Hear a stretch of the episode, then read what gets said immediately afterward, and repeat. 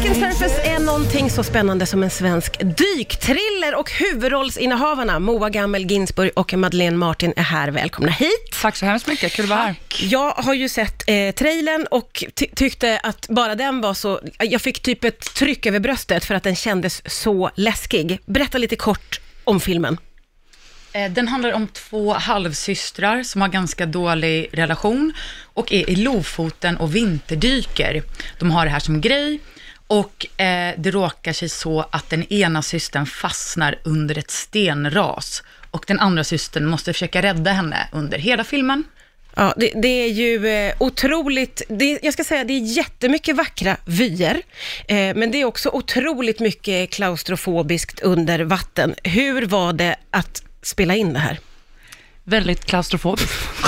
Nej, men det var verkligen, vet inte hur det är med dig Moa, men det svåraste jag har gjort i jobbsammanhang och privat kombinerat. Ja, verkligen. Men hur mycket erfarenhet av dyk har ni sedan innan? Inget. Och vi hatar också vatten. Nej, men hur kan ni säga ja till den här filmen då? Skådespelare är dumma i huvudet. Det är så här, kan du fäktas? Ja. Kan du rida? Ja. Vi kan ingenting av det. Vi ljuger hela tiden för att få roller, för vi är arbetslösa jätteofta.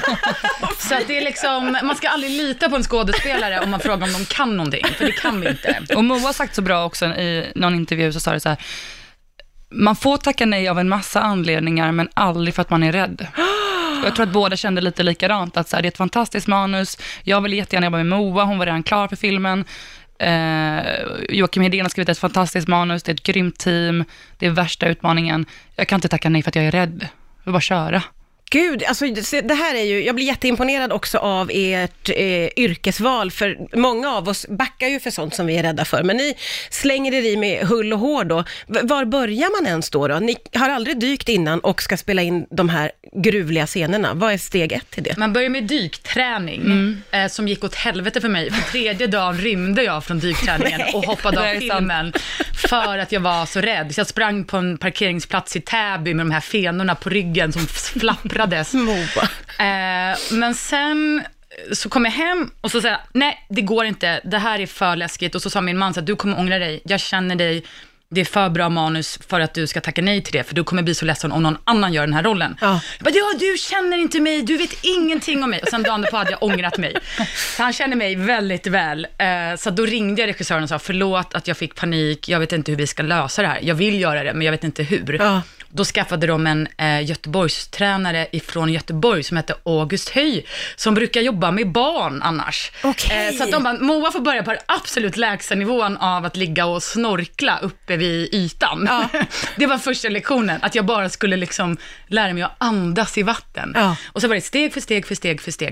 Så att vi har lärt oss att du kan göra vad som helst så länge du liksom biter av rädslan i ministeg, så kan du klara vad som helst. Herregud, det där är ju någonting som vi alla vill ta med oss. Jag tycker det är så fascinerande att ni båda då säger att ni är rädda för vatten, gillar inte dykning, hoppar på den här filmen, gör väldigt mycket själva, men det måste ju ha funnits stuntpersoner, gissar jag, eller? Vi hade ju det inne, men så slutade det med att vi gjorde våra stunt själva istället, för att de fick panik och stack upp till ytan faktiskt. Det här låter ju vansinnigt nu.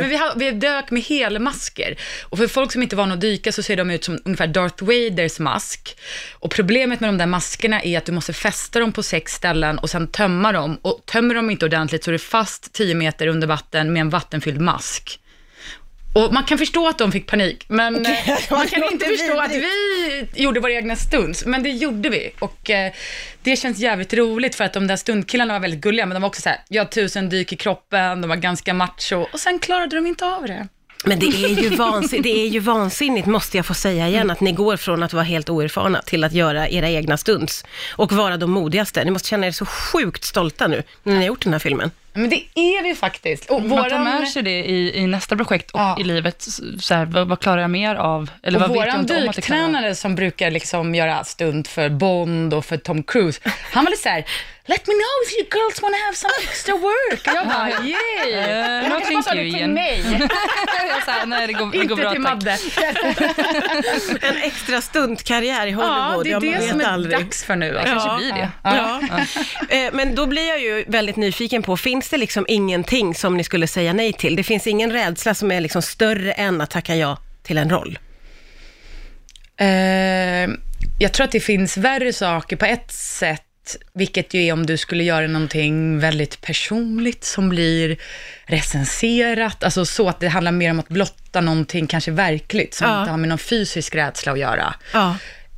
Det är läskigt. Det skulle vara värre då än att liksom klättra på husfasader eller brottas med ormar eller vad det nu är. Ja, men faktiskt med jag kom ut med en debutroman i höst och det är läskigt. Alltså det är läskigt på riktigt. Det är personliga. Ja, då kan det vara så att man kan bli attackerad för ens liksom kärna på något sätt. Och det, så jag ser fram emot att bli nerskjuten i höst av alla DN-recensenter. Vad känner du, Madeleine? Finns det ingenting som är sådär, absolut inte det här? Höjder är ett problem, definitivt. Där blir jag mer att jag kräks och blir... yr och svimmar och sådär, men jag hade nog inte tackat nej. Jag hade nog kanske hoppat av, inte bättre heller, men jag hade försökt, jag hade hoppat på i alla fall. Sen är jag ju orimligt rädd för hajar. Okej. Och får jag feberdrömmar så drömmer jag alltid om hajar. Så där skulle du i alla fall fundera lite. Så hade det varit så här, du ska vara nära, det ger man inte heller, men hajar har jag inte fixat heller, tror jag. Nej, det finns några läskiga grejer, förstår jag. Hörrni, filmen, den heter Breaking Surface, den har premiär på fredag den 14 februari. Tusen tack för att ni kom hit till Riksfm. Tack snälla.